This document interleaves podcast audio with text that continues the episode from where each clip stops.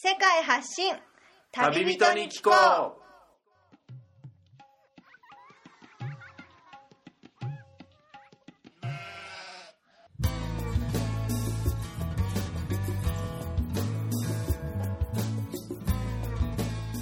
この番組は世界各地で出会った興味深い日本人の旅人にざっくばらんにいろいろなことをインタビューしていく番組です。現地での旅の話の本編と脱線話のアフタートークの2本立てでお送りします。さて今回の旅人からは世界のどんなぶっ飛び話が聞けるのでしょうか？皆さんこんにちは。現地から直送世界発信旅人に聞こうお届けするのはみつるです。前回ケニアの首都ナイロビからお届けしましたが今回も引き続きケニア国内からお届けする形になりました。え今回も旅人ではなくえ偶然にも現地在住日本人の方にお会いすることができたのでえそちらの枠としてお届けしたいと思います。それでは早速ゲストに登場していただきたいと思います。達也さんですね、はい。よろしくお願いします。よろしくお願いします。やっぱケニアちょっと僕にとっては暑いですねうん自分もかなり暑く感じてます。日中とかの日差しはすごいはい。強いんで、はい。だいぶタンクトップ焼けとかもあくっきりと。あ やっぱり季節があ四季がやっぱりないですよね日本ほど。そこまで冬と春冬と夏っていうふうに二分化されるまでいかなくともこっちだと雨季と寒季っていうふうに分ける形なんですかね。そうですね。はい。雨季と寒季の2つに分けられるんですけど、まあはい一応雨季も小雨季と大雨季っていうふうに2種類に分雨季の中でもちょっと区分があると、あるらしいですね。あそうですか。大雨季の方はもうかなりの降水量で。らしいです。はあ、ね。小雨季っていうのはもう梅雨みたいな始まりみたいな感じぐらいの、まあ、そこまで、うんまあ、一応毎日夕方にはい。スコールのような形でえ1時間2時間ぐらい本当雷混じりの大雨がザーッと降るぐらいで、えあそうですか。それぐらいで小雨季っていうのを聞いてるんで、ええ。大雨季になるとどうなるか。あそうですか。ちなみにここはあの首都のえーナイロビからえー東にウガンダ寄りですね。あすいません。西ですね。西寄りの、えー何キロぐらいですかね首都。ナイロビからバスでナイロビからこの認知だと、はい。トータルバスだと9時間前かかりましたね。あそのぐらい遅ければかかると、はい。えー町というか村というかその中間ぐらいですかね、うん。近くにあのキスムという大きい町があって、うん。キスムはケニア国内で何番目ぐらいに大きい町？キスムはケニア国内で言われているのは大体3から4番目、ああはいはいナイロビ、はい。モンバサに続くはい。キスムかもしくはエルドレッドとはい。いうキスムより少し上のはい。都市に挙げられてます、そこの大きい町からまあ1時間半ぐらいのところにある、まあ、村と町の中間ぐらいのところでお届けしているんですが達也さんはもうケニアに来てどれぐらいに？まだ半年も経ってない数ヶ月。あ数ヶ月ぐらいで。ですね。ケニア人の人たちはどうですか？ケニア人の人たち接してみてええ。接してみて。あちなみにここの部族の人たちというかどういう人たちが住むエリアになるんでしょうか？はい、この自分の認知のボンドのところだと、はい。9割以上がルオ族、ルオ族。はい、っていう、えー民族はい。がし占めてます、はい。でそのルオ族っていうのはすごいおしゃべりが好きらしくて。おしゃべり好きな部族。はい。まあ、実際まだ数ヶ月しかいないんで、はい。ほとんどルオ族の方たちのみばかりしかはい。わからないんですけれども、え他の民族と比べられてないので、はい。噂によるとすごいおしゃべりらしいです。おしゃべりな部族。どのぐらいおしゃべりなのかっていうのが。オフィスに、はい。あの平日はオフィスでお仕事もしてるんですけれども、はい。ええ現地で。まあ、その時はまあ日中大体誰かしらはひたすら話している。はい手も働かずはい。口だけ動くっていうような感じが結構続いてますね。他のケニアの民族と比べておしゃべりな部族。らしいですね。らしい。メインのケニアで住んでる人たちっていうのは部族がその何種類ぐらいに分けられるとかっていうのをご存知ですか？確か部族だとはい。少数民族も入れるとええケニア国内で。50以上あった気がするそのぐらい分かれてるんですね。かなり細かく分けるんですけど、え特にその首都のナイロビはそのいろんな細かい民族の人たちも集まってうん。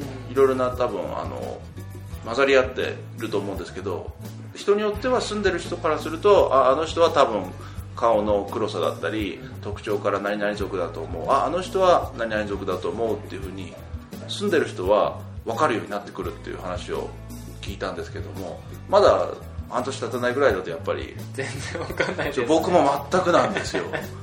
ちょっと顔のその黒さというかあでもこっちのあのキスムの方はインド系の移民の人たちですかね、その人たちはあこれはアフリカの人じゃないなっていうふうのは見てちょっと分かるんですけどその部族同士のケニア国内のちょっと分からないですね。全然まだまだ見分けがつかないです。あの民族衣装もあんまり着られてない。そうですね。こっちの方は、女性の方はやっぱりえあの自分で仕立てたえはい。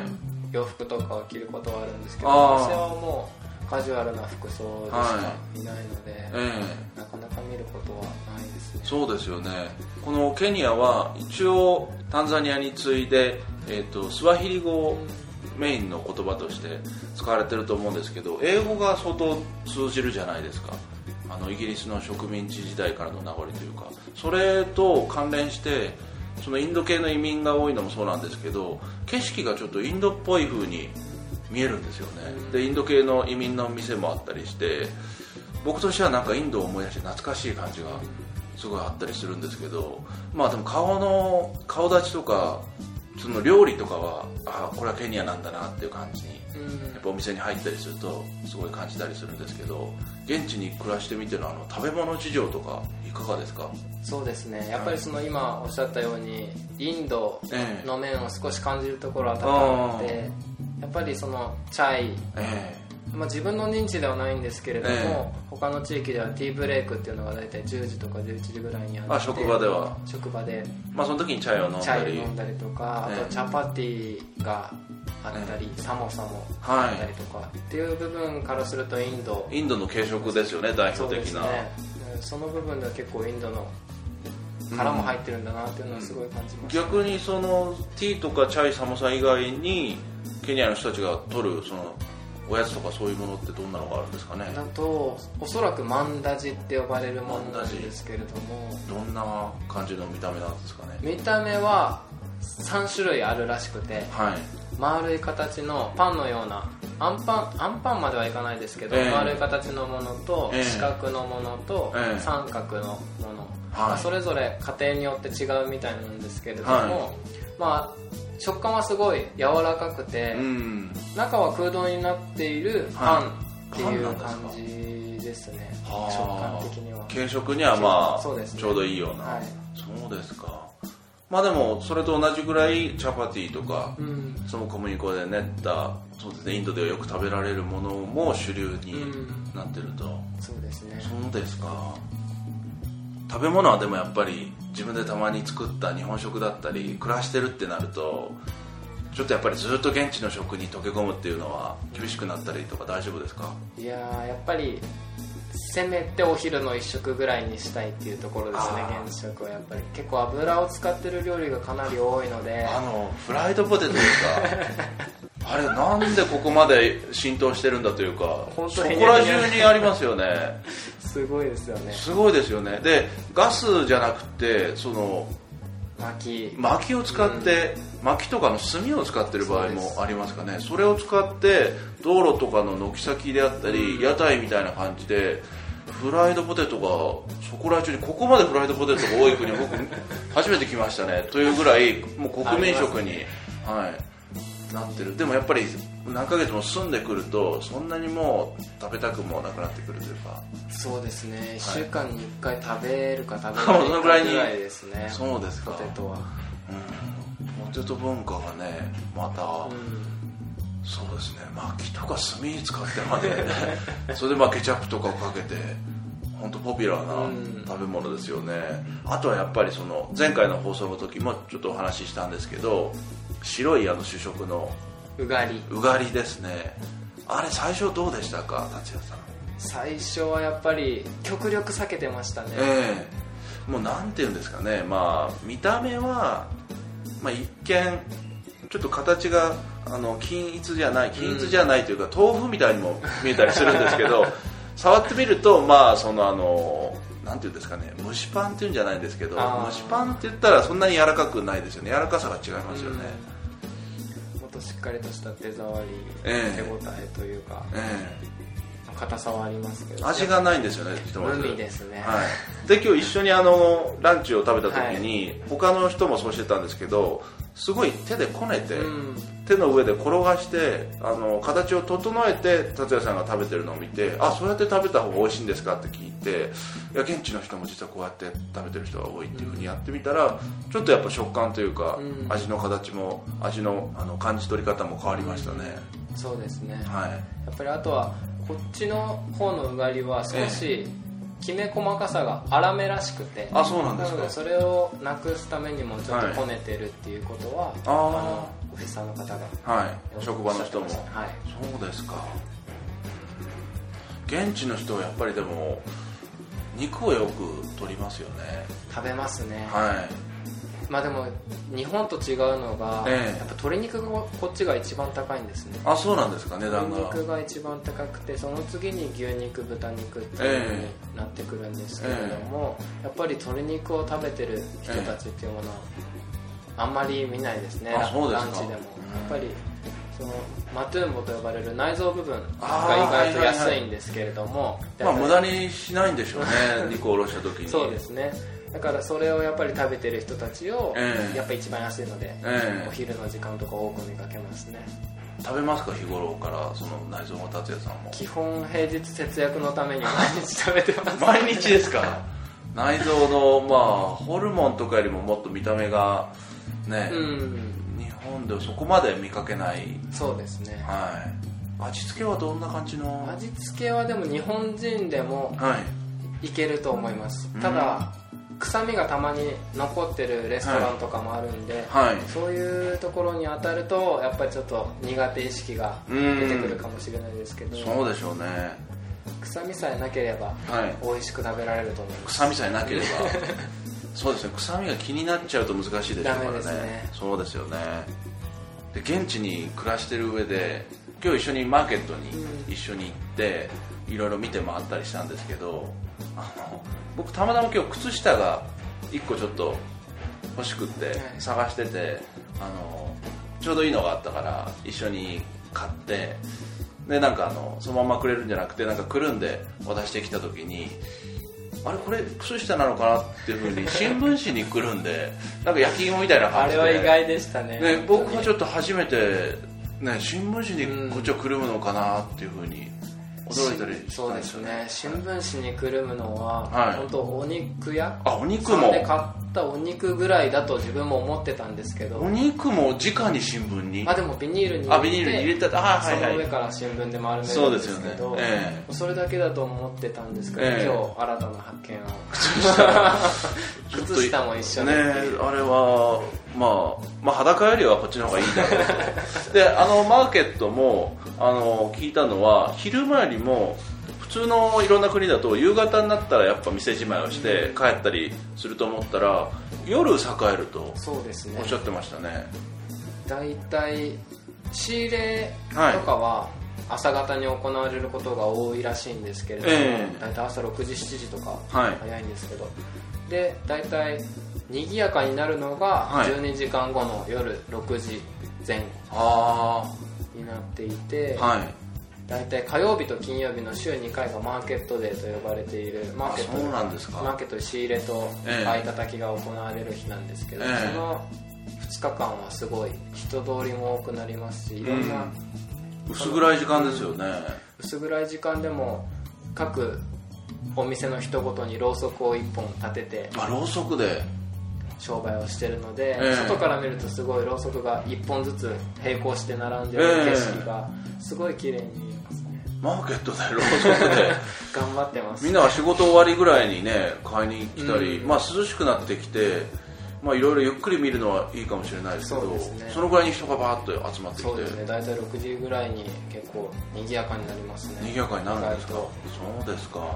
でも僕が心配なのがその気温が下がってきて、日中あんまり活発でなかった蚊が飛んできて、やっぱりこっちマラリアの危険性がちょっと言われてるじゃないですか。現地に暮らしてみてどうですか？やっぱりナイロビに1ヶ月いた時と比べると、えー、やっぱり川多いですね。標高によってやっぱり蚊の出現率も変わるって言いますね。そうですね。標高 1600m 以下になると、えー、その蚊があ、うん、発生しだすとは言われていこの温度は？大体標高が1100ぐらいです、ね、1100あってもまあ、うん、川増えてくると。そうですね、うん、まあ、ビクトリア湖も大体50キロぐらい50キロもないですね。湖が近いとやっぱり湖畔沿いは？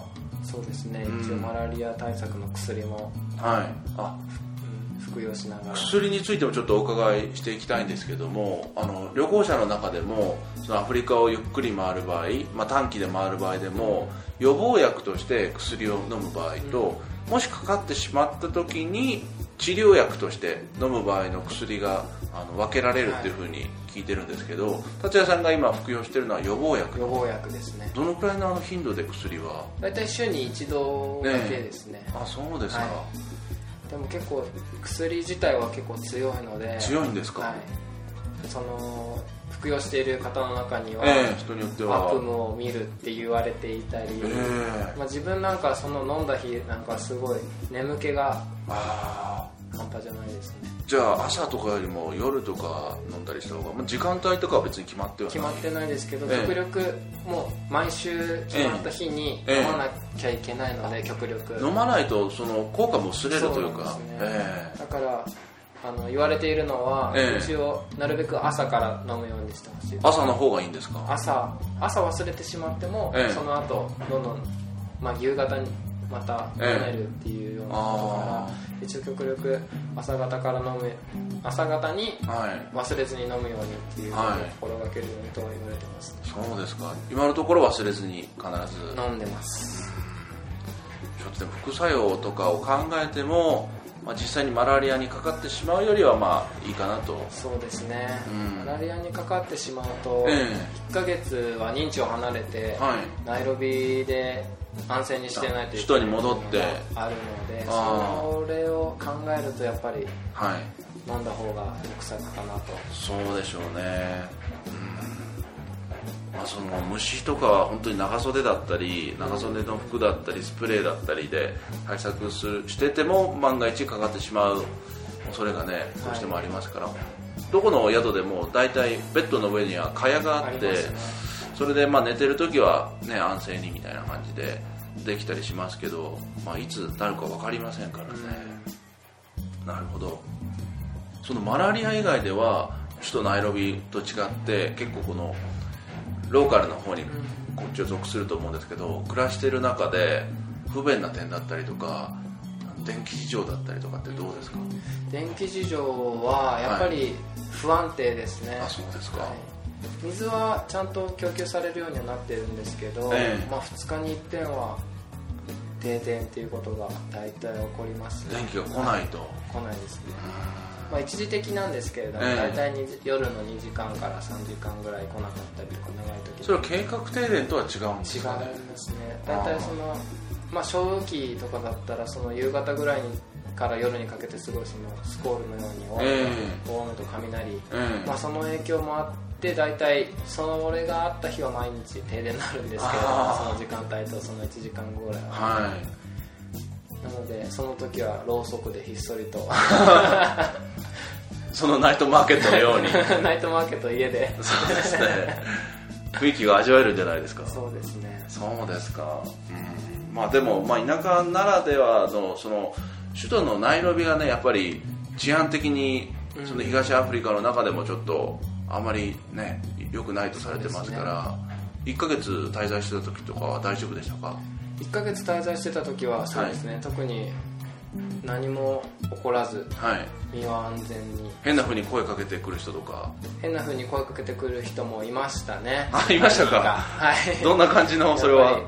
なんかショッピングモールにまたつでまたつっていう乗り合いバス。乗り合いのバスありますね、はい、普通のバスより少し安いんですよね。そうですね、はい、大体20円ぐらいで乗れる、はい、20円っていうのもすごいですけど20円、30円。はい。でそれでショッピングモールに行こうと思ってたんですけれども、はい。ま、なぜかまた別の方向に連れて行かれて連れて行かれて？はあちょっと心配ですね。心配しました、ね、ええ、まあ他のあの協力隊員の方も一緒一人一緒だったのでよかったんですけれども、はい、まあ、それでそのバスまたつのコンダクターっていう案内,、案内人？集金係の人とに、行きたいところと違うんだけどっていうことを伝えると、えー、あじゃあここで降りろって言われて、はい、違うからこれはこのまたつは、はい、で降ろされたのがまた変な偏僻なマーケット、えー、もうぬかるんだ道路、はい、あとは、まあ、すごい日差しが照りつけてるんで、うん、まあ、ちょっと見知らんとこは心配ですね。そうですね。全く分からない土地で、い、きなり変なちょっと目がいっちゃったような、あお酒を飲んでるのか分かんないですけど、まあ、そんな感じの方に楽しいことやるから一緒に行こうよみたいな。楽しいこと？よくわかんないですよ、ね、なんだろうと思いますね。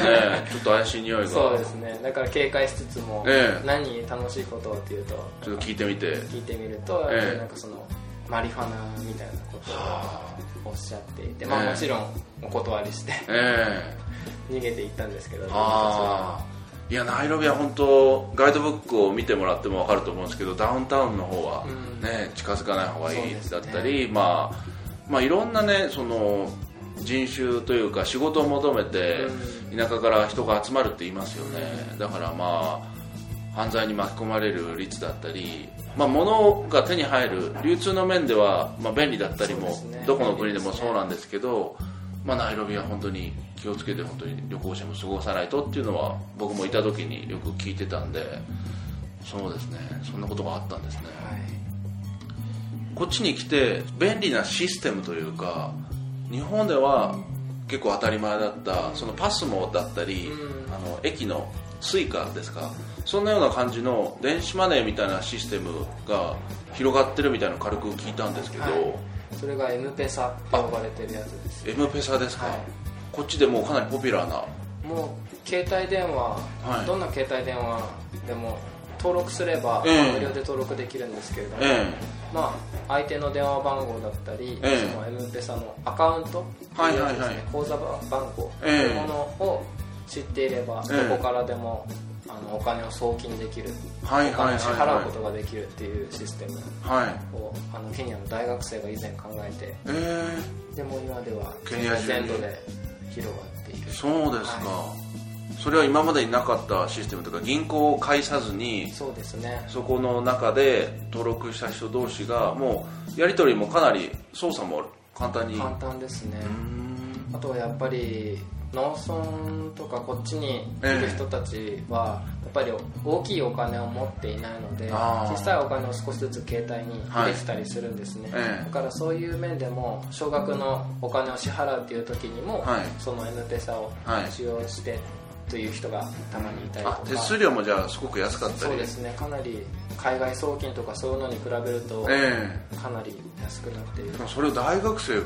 大学生が考えたらしいですね。そうなんですね。そういう新しいシステムも、まあ、世界に広がってはいずとも国内にそこまで認知されてるっていうのはもう来てみるまでちょっとねあんまり知らなかったような。そうですね。あそうですか。海外からも注目されてるみたいで。ああもしかしたら違う形で名前とかも変わったりして、あるかも分かんないですけどね。そうですかあのケニア国内のスポーツはどんな感じのスポーツがポピュラーというか？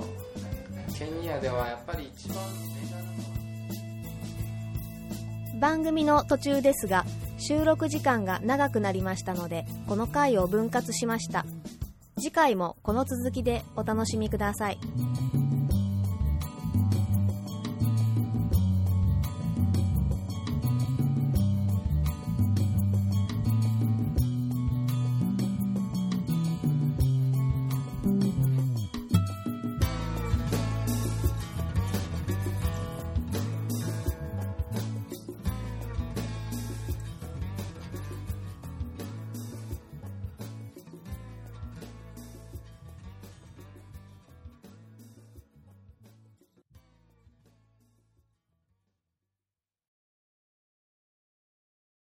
この番組はバックパッカーを応援するたびたびプロジェクトの提供でお送りしました。